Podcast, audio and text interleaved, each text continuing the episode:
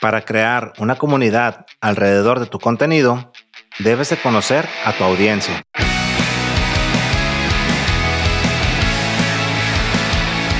Bienvenidos a Conversaciones Digitales, episodio número 5.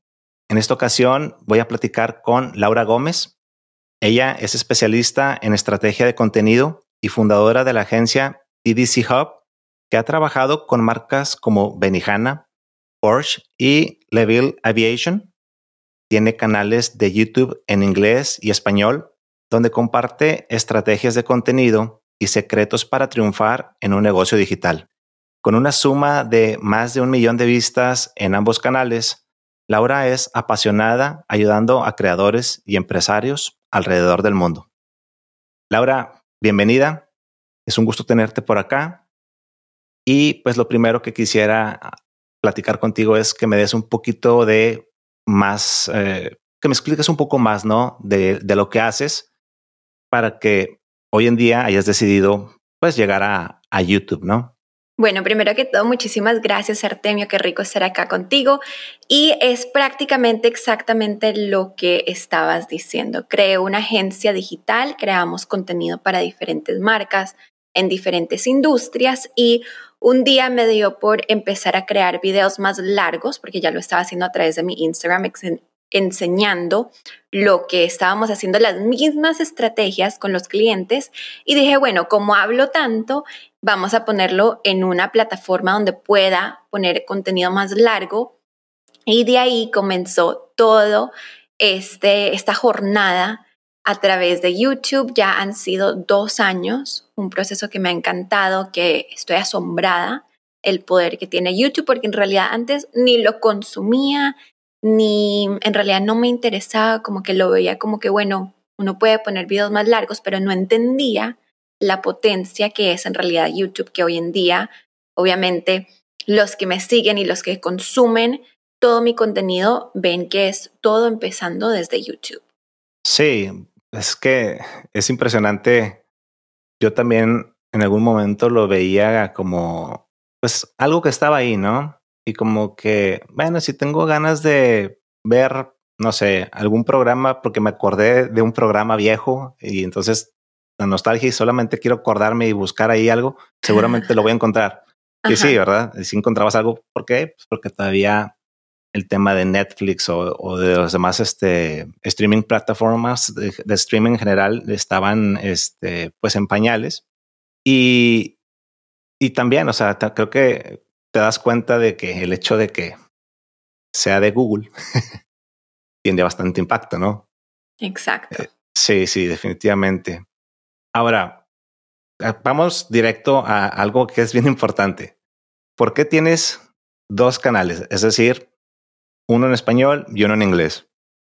Muy sencillo, hablo los dos idiomas, crecí toda la vida hablando los dos idiomas. Alguna gente de pronto eh, los aprende después, pero en mi vida siempre fue los dos. Es básicamente quién soy yo. Yo vivo en Estados Unidos, pero nací en Colombia, me vine muy chiquita, entonces es algo que ya está dentro de mí, que desde el principio dije, bueno, si es tan fácil compartirlo en un idioma, ¿por qué no lo hago para los dos? Entonces, desde ahí empezó, ha sido un proceso aprender no solamente la plataforma, como te explicaba, que es toda una ciencia, pero aprender cómo manejarla en dos idiomas, dos audiencias completamente diferentes, aunque yo sea la misma persona, lo esté explicando palabra por palabra, igual es completamente diferente. Sí, ¿qué, qué tanto crees justo que, que, sea, qué tan dividido está el mercado actualmente de lo que es la gente que habla inglés con, pues, Latinoamérica y España, que también es un montonal de gente y que creo que es donde pues está menos explorado el, el o menos, pues sí, menos saturado el mercado, ¿no? Muy, muy, muy, muy en todos los sentidos, no solamente porque no hay tanta gente hablando sobre esos temas en otros idiomas y nosotros usamos español porque hablamos español, pero ponte si nos, nos ponemos a mirar cualquier otro idioma, estoy casi segura que sería casi lo mismo que estamos viendo en el español, que es algo muy importante para nosotros entender y también aprovechar que si uno entiende lo que está pasando en inglés, uno muy fácilmente lo puede uno mismo poner en otro idioma. Entonces, muy diferente, no usaría la palabra divididos, pero sí usaría la palabra diferentes. Muy, muy, muy diferentes. Em, también cómo se mueven las cosas, porque yo en general yo hablo sobre estrategia digital y creación de contenido. Entonces aquí vemos que ya todo el mundo ya está más enrollado en ese mundo. En otros países no tanto, no lo entienden tanto, todavía están en la época de que, bueno, una camarita, un videíto, ¿qué tanto valor puede tener eso? Yo creo que aquí ya los negocios, cosa que antes con mi agencia yo me daba cuenta, que llegabas a un negocio y tal vez no entendían el potencial que era tener su negocio en las redes.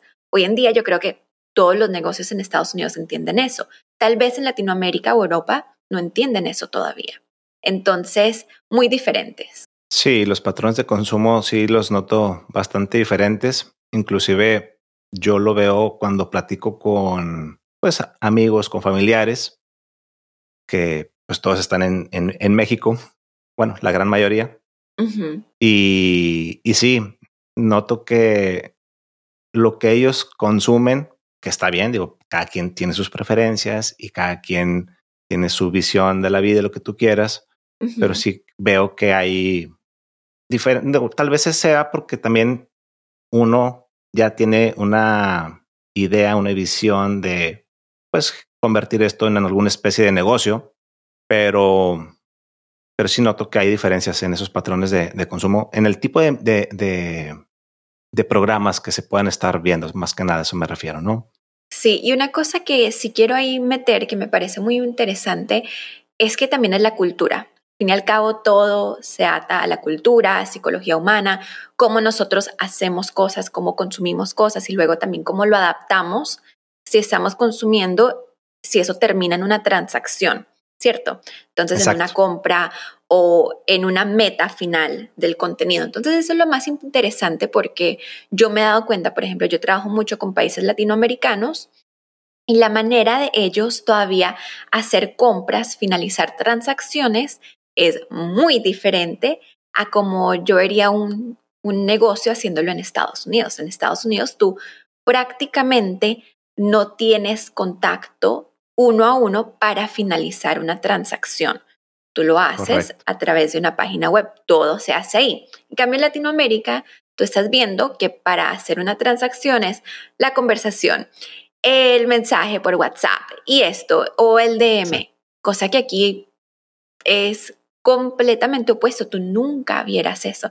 Entonces es más entender la cultura y eso ya es algo donde nos tenemos que preguntar, ¿en sí la cultura va a cambiar o es algo que toca más bien uno entender que de pronto en la cultura necesitan más relación, más conversación y de ahí adaptarlo a algo parecido a lo que ya hay acá? Creo que la respuesta al final es, es un mix, o sea, creo que tiene que, cerrarse esa, esa brecha de ambos lados. Eso es lo que pienso, porque pues tiene que llegar a algún punto en el que también la gente quiera hacer las cosas más expeditas, donde quiera tal vez no tener a alguien encima queriendo ser, este, pues presionando una venta. Exacto.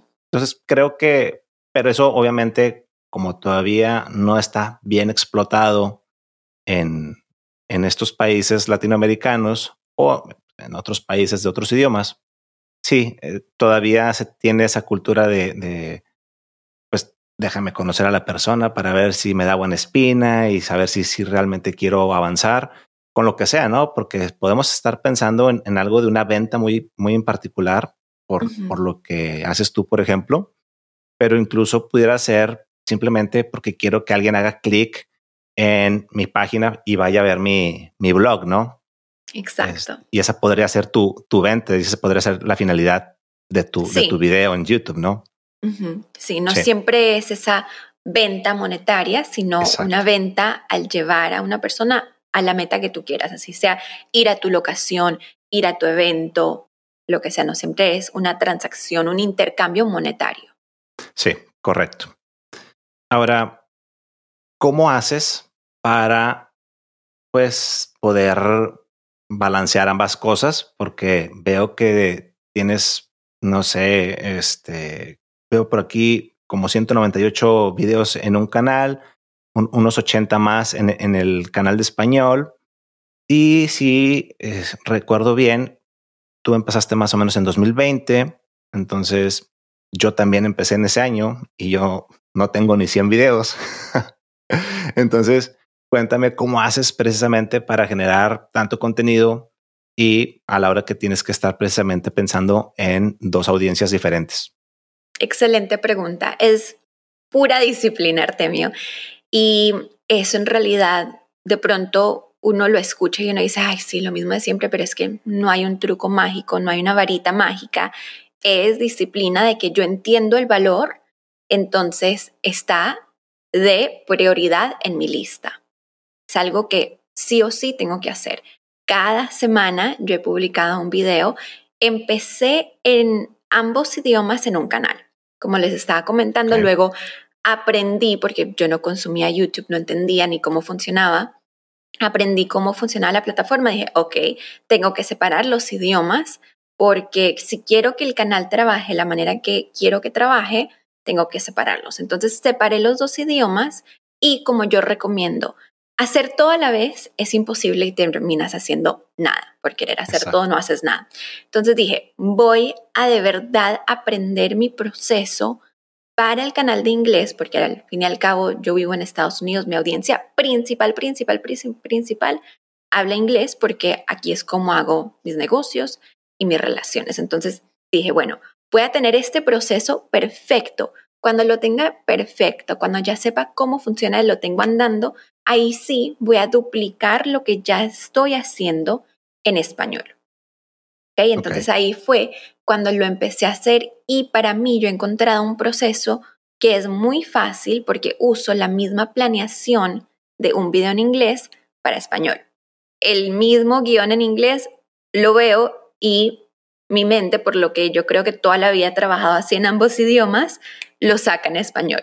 Cosa que todavía no, sé cómo pasa, pero pasa, entonces estoy agradecida porque ahí recorto tiempo, porque manejar dos canales es trabajo. Si manejar un canal es trabajo, imagínense dos. Sí, creo que a diferencia de otros creadores que a veces dicen, tengo este canal de, no sé, de comida. Y aparte tengo otro canal que sea de lo que tú quieras. Puede ser eh, eh, de pronto blogs, blogs, cosas por el estilo. Por, por más fácil que sea hacer un blog, de todas maneras, ya te está consumiendo tiempo el mínimo pensar qué vas a hacer o el mínimo saber dónde vas a sacar la cámara para hacer ese blog y, por lo menos el hecho de enfocarte a un solo contenido sí facilita, eh, creo, el, hecho de poder hacer ambas, ambas cosas, ¿no? 100%. Y yo amo, amo YouTube y lo que les estaba comentando tiene una potencia increíble. Pero de que toma tiempo, sí toma tiempo y mucha gente no entiende eso, el tiempo que toma planear un video, grabar un video, editar un video, publicar un video, porque publicar un video en YouTube no es lo mismo que publicarlo en Instagram, donde tienes como máximo cinco opciones. No, aquí tienes cuatro páginas con opciones, con qué le vas a poner acá, y luego aquí, y luego quieres acá, qué links vas a poner acá. Es un proceso. sí, sí, es un proceso que la verdad es que me he puesto, ahora que estoy practicando con más creadores de contenido, en algún momento yo sentía que tal vez, digo, sí, definitivamente tengo áreas de, oportunidad para hacer esto un poco más ágil, pero de todas formas hubo un punto en el que yo creí que era, o sea, que yo estaba en, el suelo, ¿no? Que era lo peor, que definitivamente eh, no servía para esto. Y después ya empiezo a ver los procesos de otras personas y veo que sí puedo mejorar, pero que sí es lo normal hasta cierto punto el hecho de decir, pues sí tengo que invertir un X tiempo en hacer un script, sí tengo que dedicarle X tiempo a la grabación. Invertir dinero para cada video. Exacto. Sí, sobre todo cuando pues no sé, supongamos que quieres un canal de reseñas de productos. Pues qué, qué padre cuando ya te los mandan, pero para empezar, ¿quién te va a mandar nada? Entonces, Exacto. y tienes que invertir y no en tu solamente equipo, ¿no? eso, o sea, edición, claro, los sistemas que uno usa, la gente que uno contrata, todo Sí. eso es eso. Y eso es lo que la gente en realidad no entiende. Yo me enfoco mucho en ver también la creación de contenido y todo lo que estamos haciendo día a día como productos. Al igual que la gente crea productos para su negocio, acá estamos creando productos que son estos videitos que le estamos dando a nuestra audiencia. Crear un producto toma valor, tiempo, dedicación, energía, todo eso. Exacto. Ahora, también el hecho de que tengas estos dos canales implica el doble de esfuerzo, el doble de trabajo. Tú estás, pues, eh, tercerizando algo, estás haciendo, eh, contratando a alguien para, para edición o algo por el estilo, o para Claro que sí. Claro que, claro que sí. Me imaginé. En inglés hay un dicho que me encanta que dice, it takes a village, como que toma toda una comunidad y yo creo en eso para toda, el, para todo, todo, todo en la vida. Si lo estoy tratando de hacer yo sola todo, no. Entonces, al principio, yo hacía todo. Obviamente planeaba, editaba, todo eso. Cuando ya llegué a monetizar mi canal, ahí mismo dije, ok, todo lo que entra al canal vuelve a salir. Entonces, todo lo que me llega lo vuelvo a invertir. Ahí contraté un editor, eso ya se ha vuelto dos editores, diferentes idiomas, entonces necesito diferentes editores, gente que me ayuda también a hacer la investigación para ver qué palabras en realidad van a ser las mejores para usar para cada video, porque YouTube se trata mucho, mucho del Search Engine Optimization, el SEO, como dicen. Entonces, es hacer esa investigación, saber qué palabras exactamente voy a usar, porque puedo decir cómo preparar arroz o la mejor manera para preparar arroz y diferentes audiencias, diferente cantidad de gente está buscando eso. Entonces quiero ver cuál va a ser la mejor manera de decir la misma cosa y así le puedo llegar a más personas con mi video. Muy bien. Supongo también obedece al hecho de que tú tienes, pues, la agencia trabajando y también tienes que dedicarte a, a este tipo de cosas. Pero supongamos que fuera un solo canal, pues estaríamos hablando de que estarías como publicando dos veces por semana prácticamente. Estarías de todas formas generando dos videos por semana. De todas formas, habrías optado tú por contratar a alguien, por ejemplo, para el tema de edición. Pues vaya, ¿cuándo es el momento en que tú crees puedes empezar a, a- a buscar gente que te apoye con estos procesos? ¿De que a los 2000 o ya Yo- cuando hay más ingreso? Yo lo veo, yo tengo mente de negocio porque yo corro negocios, eso es en realidad como, como mi, mi trayecto empezó. Entonces yo en mi mente siempre tengo ese principal de lo que entra, se invierte. Si tú quieres crecer algo, lo que entra, se invierte. Entonces, tan pronto tengas un poquito, o sea, no es a cierta cantidad o cierta métrica, sino cuando tú veas que alguien te puede ayudar, también tú entender qué es lo que a ti te gusta. Yo noto que para mí me gusta la edición, pero me toma tiempo. Me toma mucho tiempo porque quiero que cada detalle sea perfecto, donde de pronto mi tiempo es más útil yo volviendo a grabar o yo escribiendo guiones. Para alguien que tal vez no le guste tanto escribir, no le guste tanto crear ideas, eso es algo que ellos pueden empezar a buscar por fuera, buscar a alguien que los apoye en ese sentido. Entonces, primero, entender en qué momento lo puedes hacer y siempre tener eso presente desde el momento que tú empiezas. Decir, ok, al llegar a esto ya voy a sacar esto y esto y esto de mi línea de trabajo y se lo voy a dar a otra persona que lo pueda hacer mejor que yo. Porque acuérdense que para crecer necesitamos también gente mejor que nosotros y nosotros en nuestra posición para hacer lo mejor que podemos hacer nosotros. En mi caso es grabar y expresarme. Para otra gente eso puede ser escribir. Hay otra gente que triunfa detrás de la cámara, en producción, en edición, todo eso. Entonces, yo eso es lo que recomiendo, pensar exactamente, ok, ¿qué es lo que voy a sacar primero y qué necesito para sacarlo? Si necesito, digamos, eh, 100 dólares al video, ¿qué voy a hacer para lograr ese monto y poder buscar afuera a alguien que me ayude. Eso me parece muy valioso. Yo creo que también es un tema de, tu mentalidad, como bien dices, de estar enfocada al, negocio y al estar, sí. poder generar más. Porque lo normal es que la gente dice, este es mi bebé, no quiero que nadie me lo toque, entonces yo quiero editar siempre porque nadie tiene la misma visión que yo y entonces yo lo quiero hacer, ¿no? Y está bien. Tengo que agregar que está bien porque cada persona lo hace con diferente mentalidad y con un propósito diferente. Si tú lo estás haciendo como hobby y esto es algo que te da como esa emoción porque tienes esa pasión, bien por ti, síguelo haciendo. Pero si tú lo estás haciendo como yo, yo puedo hablar de mi experiencia como yo, que lo estoy haciendo para incrementar mi alcance de mi marca, de mis negocios, entonces ahí sí varía. Hay mucha gente que hace YouTube por pasión, por compartir de pronto su música. Son diferentes cosas, entonces lo tengo que aclarar porque no estamos todos en la misma página.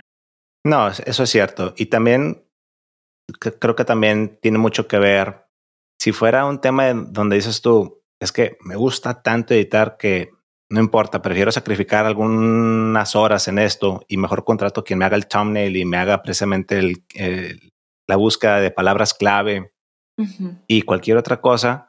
Bueno, entonces está bien.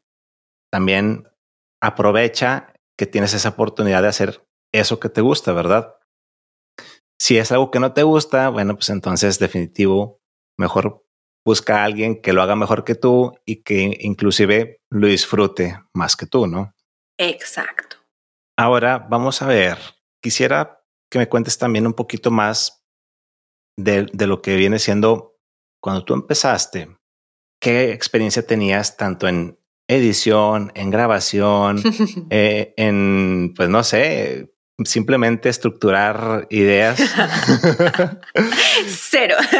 es que esto me interesa, siempre lo pregunto, porque luego siempre hay gente que dice, es que no sé grabar, es que no le sé a esto, o sea, y realmente es un impedimento.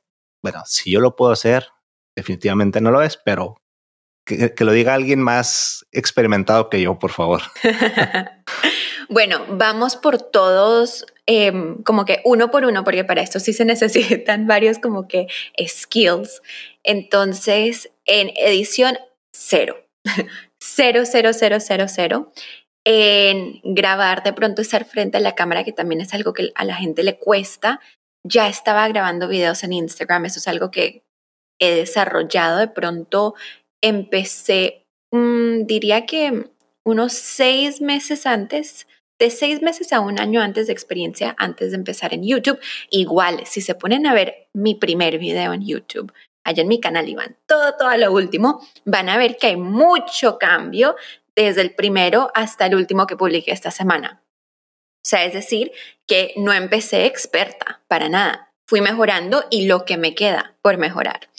Em, escribir guiones y eso, no, 100% que cero también de, experiencia ahí. Y eso es algo que he ido desarrollando porque yo soy alguien que, como también es algo que es mi mundo, es en lo que yo me muevo, yo me muevo en la estrategia de contenido, lo hago día a día, me quedaba muy fácil explicar y también creo que eso es algo que descubrí que me gusta mucho, me gusta hablar, me gusta explicar y me gusta enseñar. Entonces ahí no, no necesitaba tanto el guion, pero me he dado cuenta que entre más anoto mis ideas, para mí personalmente me funcionan los puntos, anoto mis puntos, así no me voy a otro, a otro lado, me quedo en realidad en lo que quiero explicar, se me hace más fácil, pero 100% que no tenía experiencia con eso. Eh, diseñar portadas, thumbnails, tampoco, o sea, tampoco. lo que sí tenía experiencia, digamos, es como la parte digital, que ya me estaba moviendo en ese mundo, pero sería todo. Sí, te digo, realmente eso es lo que yo quiero dejarle saber a la gente, porque de repente sí he platicado con otras personas que es claro, es notorio el interés por hacer algo.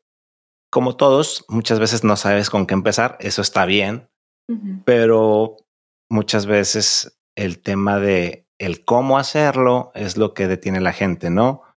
Y pues siempre lo he dicho y siempre lo, lo he considerado así. Si, si no empiezas, entonces no te puedes equivocar. Y si no te equivocas, no puedes mejorar. Exacto. Y lo peor de todo es que yo soy mucho de pensar también que yo prefiero regarla completamente, así hacer un oso total, este, pero intentarlo, que después quedarme con la espina de que, y si hubiera hecho esto, ¿qué habría pasado, no? Sí, 100%. Y eso es algo que en realidad no lo pensé en el momento, pero ahora que lo pienso, estoy súper agradecida que me lancé, pero así de cabeza, al agua con YouTube, porque como les comentaba, yo no lo consumía, no lo veía, no lo entendía. Entonces, el primer video que yo publiqué fue grabado con mi computadora así. Le dije, cámara, grabar. Y empecé a hablar y hablar y hablar y publiqué y ya. No entendía nada que hoy en día, claro, la portada, el título, eso, la descripción, todo lo otro. Pero si yo, en, en parte verdad que agradezco que no sabía, porque si yo hubiera sabido todo eso y me hubiera puesto como que a investigar cada pedazo y a querer ser perfeccionista, cada pedazo, se los juro que de pronto no hubiera empezado, porque uno dice, wow, tengo que ser experto en todo esto y eso no es cierto. Nadie, nadie, nadie empieza siendo experto y yo de verdad, de verdad creo que la mejor manera para aprender es haciendo. Sí, así es como pienso yo también. Ahora, obviamente, volvemos al tema, tú ya tienes algunos procesos este, que están tercerizados, le delegas esas tareas a alguien más, pero si fueses tú en este momento a grabar y editar un video completito, ¿qué, ¿cuáles son las herramientas que tú usas normalmente? Software, hardware, en general, no sé, algunos otros recursos de Internet. Si fuera a empezar de 00000, el celular. Uno no necesita una cámara, el celular. Si tengo audífonos, ok. Si quiero de pronto subirle un poco a la calidad, un lav mic y ahí está sin complique. Entonces, haría eso luego para editar. Si lo estoy haciendo desde mi celular, una aplicación como InShot, fácil, gratis. Lo único que tienes que hacer para edición, para empezar, es cortar. Cortar de pronto un momento donde te hayas equivocado, cortar un momento de pronto donde hayas dicho algo duplicado y ya está. Eso es todo. Usaría eso, lo subiría Canva para diseñar una portada un título bien grande y ya está. No usaría nada más. Si estuviera empezando hoy en día desde cero, eso sería mi proceso. Sí, de menos es más definitivamente para, para empezar, para por lo menos empezar a dominar cualquier herramienta que utilices. O sea, por ejemplo, dedícate a saber exactamente si tu teléfono está percibiendo bien los colores por un tema de, no sé, white balance, por ejemplo y asegúrate que tengas una iluminación decente y ya después podrás pensar en, pues que si quieres el, eh, que se vea el fondo así borrosito, ¿no? El, el, lo que es el boca o, u otras cosas en general, o si quieres hacer inclusive otro tipo de transiciones. Sí, estoy de acuerdo ahí también. De hecho, así fue como yo empecé, literalmente celular, lab mic y muchos trompicones. todos, yo creo que todos. Sí, sí, sí. Cuando empezaste, si tú dijeras, me hubiera gustado saber esto cuando empecé, me hubiera gustado que me hubieran dicho nada más esta cosita y eso habría facilitado mi, mi proceso. ¿Qué sería eso? Wow, qué buena pregunta. Mm, porque no me hubiera gustado saber tanto, porque el tanto, el tanto te paraliza porque piensas que tienes que hacer de un montón. Pero algo que sí yo creo que sería entender como que me hubiera gustado que me dijeran, crea como tú consumes, como tú quisieras consumir. Porque claro, uno se pone a grabar y uno está pensando en uno, ¿cómo voy a grabar? ¿Cómo voy a decir esto? Pero tú no estás pensando en la persona detrás de esa pantallita. detrás de esa pantallita tienes una persona que le está sonando el teléfono, tiene aquí, tiene allá otro sonido, luego le está saliendo la notificación acá y allá. Entonces es eso, es entender, crear con la audiencia en realidad en mente cómo puedes hacer para que ese video sea lo más jugoso que ellos están viendo en ese momento para que ellos no se quieran desatender de la pantalla. Eso sería lo primordial y creo que eso hubiera cambiado muchas cosas en mi proceso. Sí. Algo que también he notado es que en tus últimos videos está cambiando la vibra de tus videos, de, tu canal, de cómo presentas el contenido. Hubo un punto en el que YouTube era totalmente informal, era odiado por la gente de cinematografía, este, por la gente de la televisión. Este, entonces, YouTube como que quiso elevar el nivel, empezó a hacerse un poquito más profesional. La gente también empezó a hacer contenido de mucha mayor calidad y, y hablo principalmente en el tema de pues historias y de la calidad propia del video. Y ahora veo que otra vez está bajando. Eso lo puedo percibir en tu canal y en algunos otros canales que, que sigo, donde no importa si mi contenido es para enseñar, si, si realmente es un contenido específico, no es tanto entretener. De todas formas, empiezo a hacer cosas para entretener a la gente, empiezo a hacer cosas para que me perciban como una persona normal, más genuina, para que me perciban, para que sientan que realmente están sentados conmigo en esa cocina o en esa sala. ¿Crees tú que sí es una tendencia que, vamos a seguir viendo en YouTube? ¿Y qué tan importante crees que sí debamos a asumir pues, un, un, rol de, de, este tipo, no? No es para todo el mundo. Eso nos lleva también a lo que acabo de decir, es entender tu audiencia y cómo la persona detrás de esa pantalla está consumiendo y quién quieres que sea esa persona. Cada persona al crear contenido tiene que entender a quién le está llegando. Yo personalmente no le quiero llegar a la oficina corporativa que está con el pelo planchado, que está con la camisa lista y que quieren aprender a crear contenido. No exactamente, hay mucha gente que crea contenido para ellos y van a recibir el valor de muchas personas. Yo le estoy llegando al creador de contenido que también corre un negocio y tiene que balancear ambos.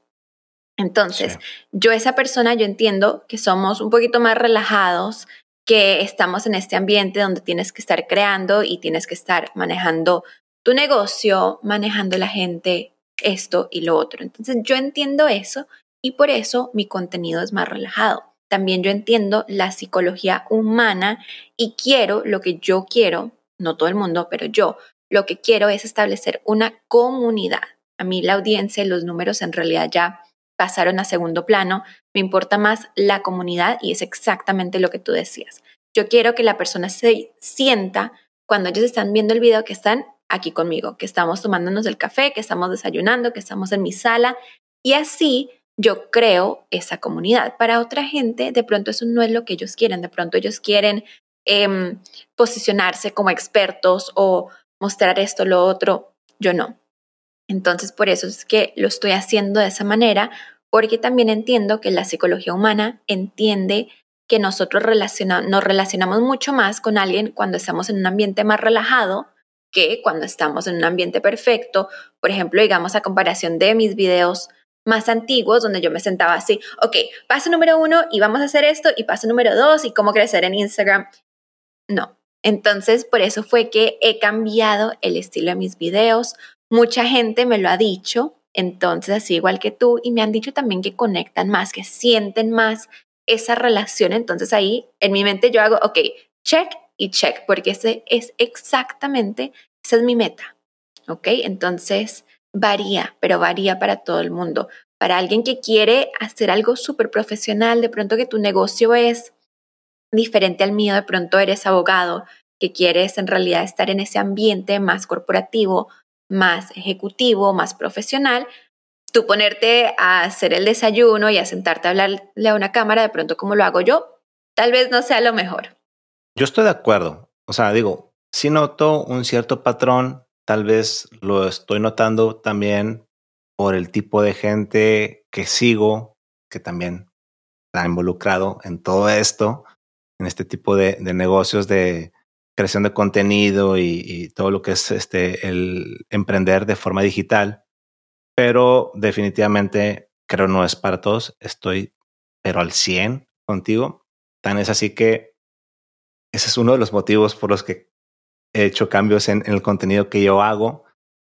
Yo para decirle a alguien cómo buscar empleo, pues no puedo andar jugando, ¿verdad? Este, la gente que pues no tiene un trabajo, obviamente dice, oye, yo necesito que me, realmente me ayudes, o sea, necesito realmente saber cómo hacer esto porque no tengo que comer.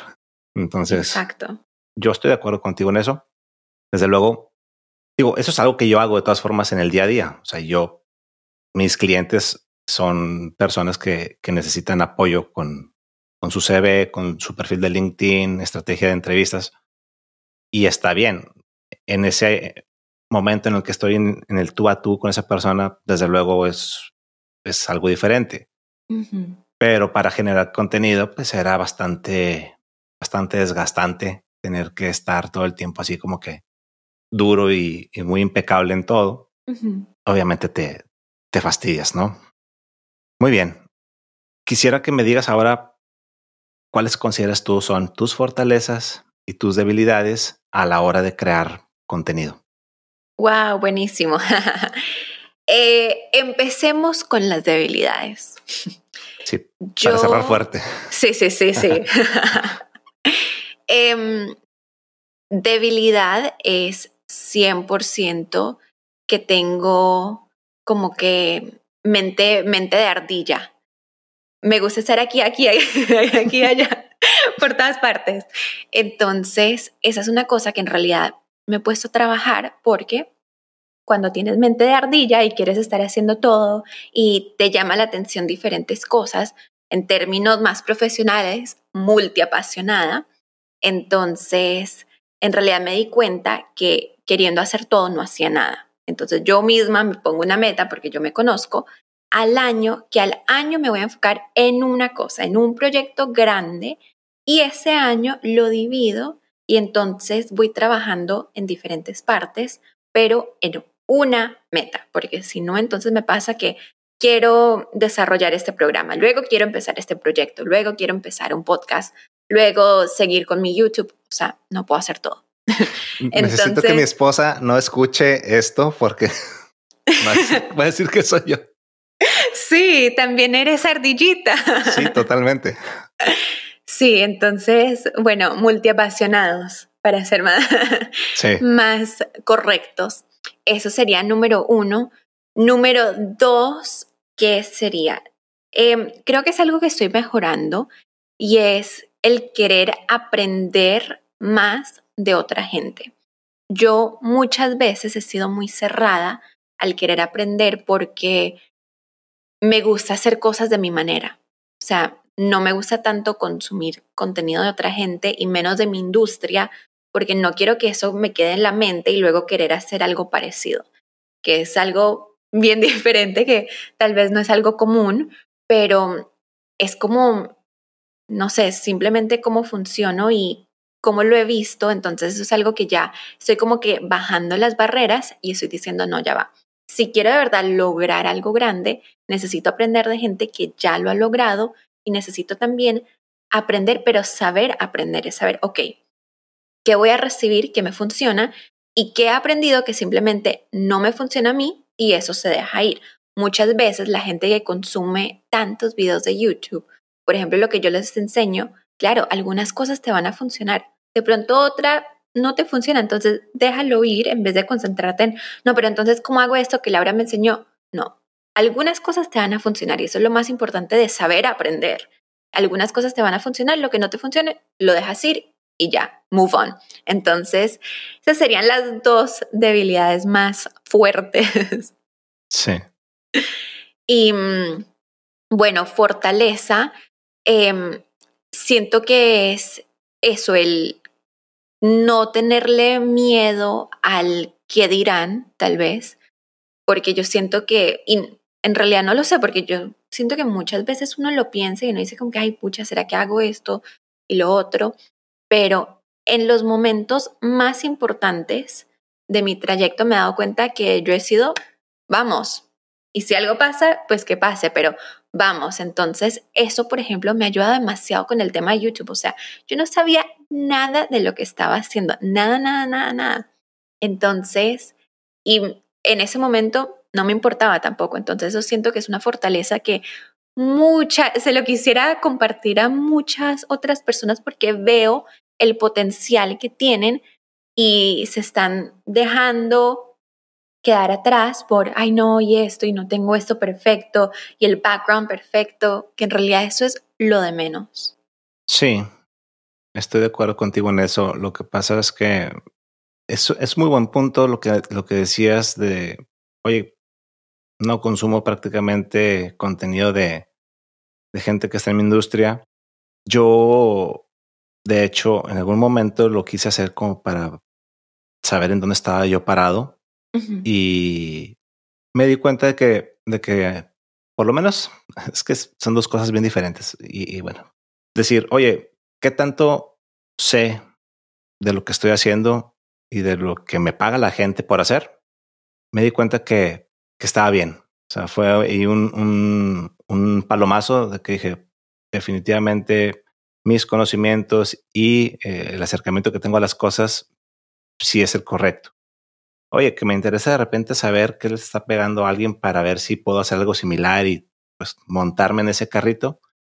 Sí, pero no consumía todo su, su contenido. Cuando piensas en esto de, la creación de contenido en general, en cualquier plataforma en la que tú estés o, en hacer negocios digitales, sí tendemos luego también a querer pues, agarrar todo, consumir todo porque necesito generar por todos lados.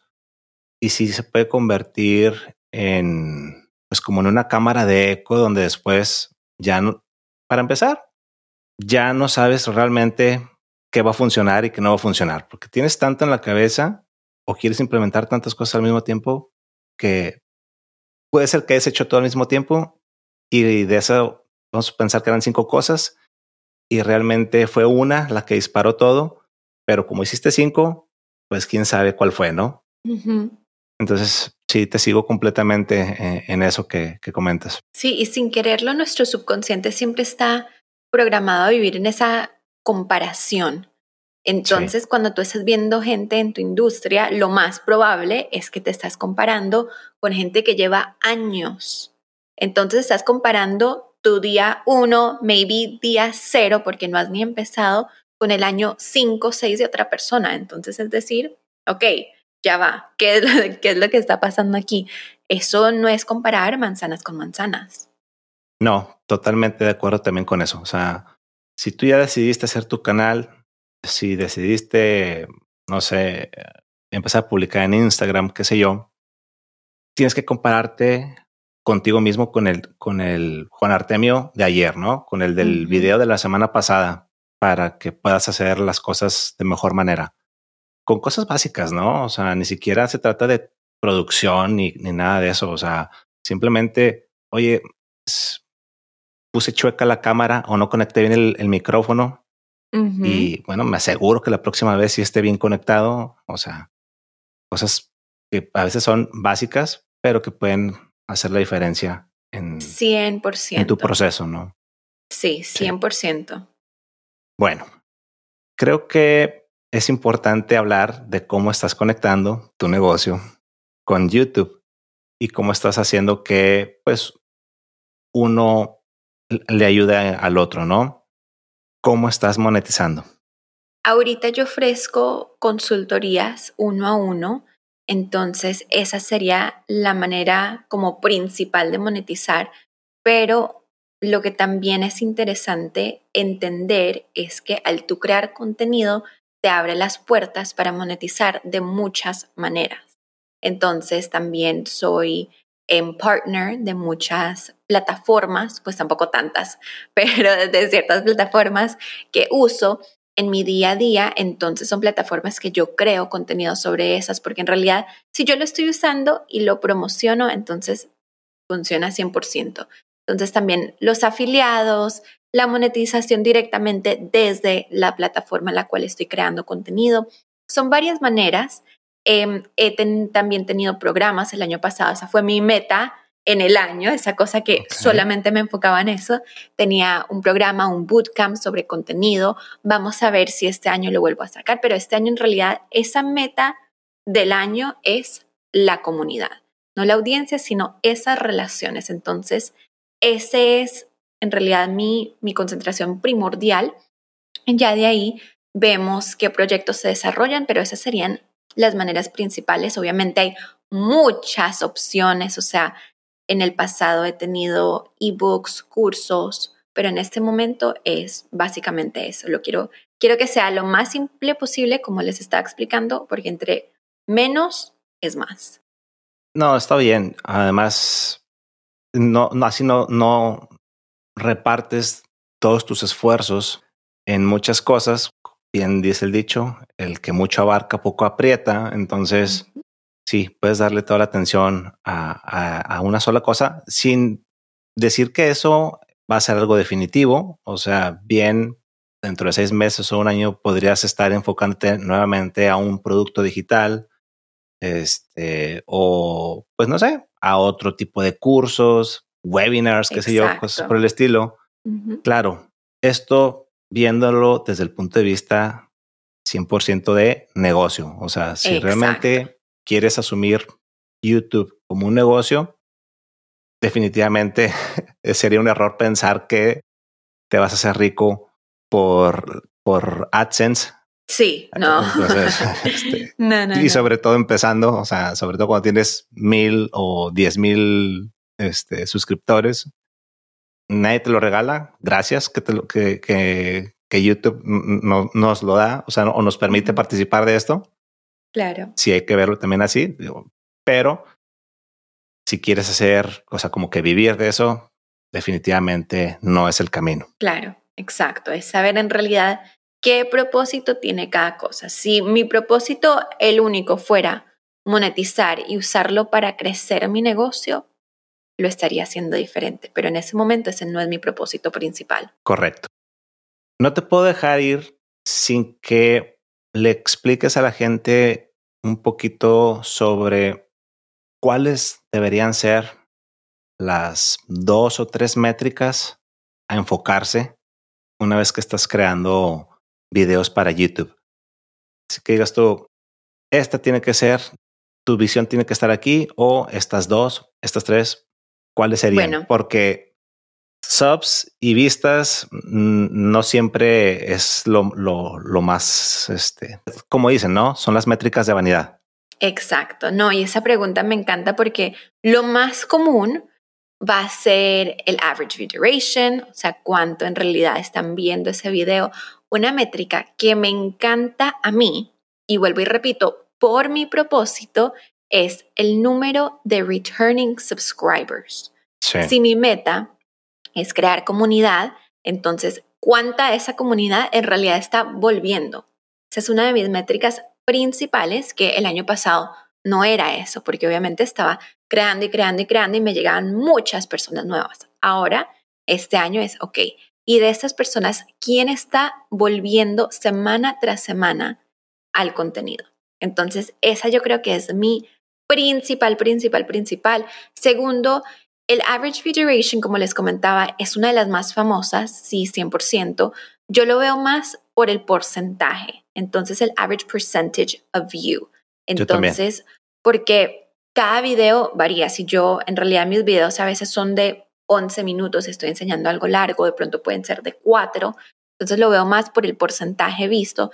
Trato de que sea siempre más de 40%, pero en realidad que eso es algo alto que toca seguirlo trabajando. Entonces ese sería el segundo y tercero, yo diría que las interacciones en la parte de la comunidad. El tab de la comunidad es básicamente en YouTube donde tú puedes publicar fotos, videos o texto. Mi manera favorita es hacer los polls, que es básicamente la gente vota por diferentes opciones. Entonces me gusta ver mucho la interacción ahí. ¿Por qué? Porque si mi propósito es crear comunidad, yo necesito que esa gente esté ahí como comunidad, no solamente en un video, sino que yo saque una pregunta y estén ahí respondiendo, sí, queremos ver esto, no, queremos ver esto, lo otro. Esa es otra que siempre, siempre miro que tal vez no es tan común y mucha gente no menciona, pero para mí es muy importante. Sí, no, de hecho, sí es bastante importante poder aprovechar esta, esta herramienta que afortunadamente a principios, no, bueno, no, fue a finales del año pasado que YouTube hizo modificaciones al threshold. Ya con que tengas 500 suscriptores, puedes hacer uso de, esta, de este apartado, de esta herramienta. Y sí, estoy de acuerdo en que como, como YouTube no es tan interactivo, vaya, eh, entre comillas, vamos a decir, eh, en el tiempo real, esa, ese Community Tab puede darte una mejor idea de qué tanto la gente está pues en la plataforma y pues pendiente de, de tu canal, ¿no? Exacto. Sí. Y, y, sí, también creo que es bastante atinado hablar de, de los que están regresando, los, todas los, las personas que están regresando a tu canal, porque si bien es cierto, mientras tengas vistas y vistas y vistas de gente que no está suscrita, bueno, por lo pronto significa que algo estás haciendo bien y que no se va a morir ese canal. Sí, sí, sí, 100%. sí, o sea, porque si no, entonces sí, cuidado, o sea, ya preocúpate. Pero la gente que está regresando, claro, esos son los que a los que más te debes, ¿no? Y, y si ves que esa métrica se va incrementando conforme van pasando los meses, ese también es otro signo de que sí estás haciendo bien las cosas. Exacto. A pesar de que tus últimos cuatro videos tengan nada más 50 vistas o 100 vistas o 200 vistas, ¿no? Exactamente. Pues al final del día, si estás llegando a esa gente por ahora, está bien. Poco a poco tiene que ir escalando y haciéndose la, la bola de nieve más grande. Sí. Sí, eso me di cuenta porque, bueno, tengo videos con más de un millón de vistas y entonces, ¿me entiendes? Entonces es entender el propósito de, otra vez, qué estás queriendo hacer con tu canal. Un video que se haya vuelto viral es muy chévere, pero a mí me importa es la comunidad. Sí, sí, porque video, un millón de vistas, dos comentarios. Eh, pues bueno, no, y un montón de comentarios, pero no necesariamente viniendo de esa persona que es creador de contenido y también dueño de negocio o de gente que quiera saber más sobre eso, que es la persona que le estoy llegando. Varias cosas ahí de entender y de mirar y eso es, yo creo que esos puntos son los cuales a uno de verdad lo abren los, les abren los ojos y te ayudan a guiarte de, ok, vas bien, vas por el contenido bien o es hora de cambiar un poquito el estilo de contenido. Estoy de acuerdo también con eso, definitivamente. Bueno, pues Laura, yo creo aquí podemos cerrar. La verdad es que hay muy buena información aquí que vale la pena se pueda volver a ver este video, se pueda volver a escuchar este podcast, hacer algunos apuntes de lo que realmente vale la pena eh, de lo que habría que, a lo que habría que enfocarse si quieres tener la tranquilidad de que uno, te dijimos que tu canal sí está caminando y de que estás haciendo lo correcto para que tu canal crezca, ¿no? Exacto. Este, por favor, déjanos saber dónde te encontramos, cómo te podemos estar localizando, ya sea tanto para tu contenido como para lo que lo que tú ofreces, este espacio es tuyo completamente. Bueno, primero que todo, gracias a Artemio por este tiempo. En YouTube me pueden encontrar en inglés como Laura Gómez o español Laura Gómez, rayita español. Ahí van a encontrar ambos canales. Ustedes decidan en cuál se quieren en realidad meter. Ambos tienen información muy, muy, muy parecida, pero es en cuál les sirva a ustedes. Entonces ahí espero que le den a ese botoncito y espero verlos seguidos por allá. Cada semana hay un video nuevo, entonces espero que estén por allá pendientes en ese canal. A todos los que han visto o escuchado este capítulo, les agradecemos bastante. Si quieres ponerte en contacto conmigo, pues mandarme un correo a artemio.artemiosilva.com o buscarme pues en Twitter o Instagram como soy Artemio Silva.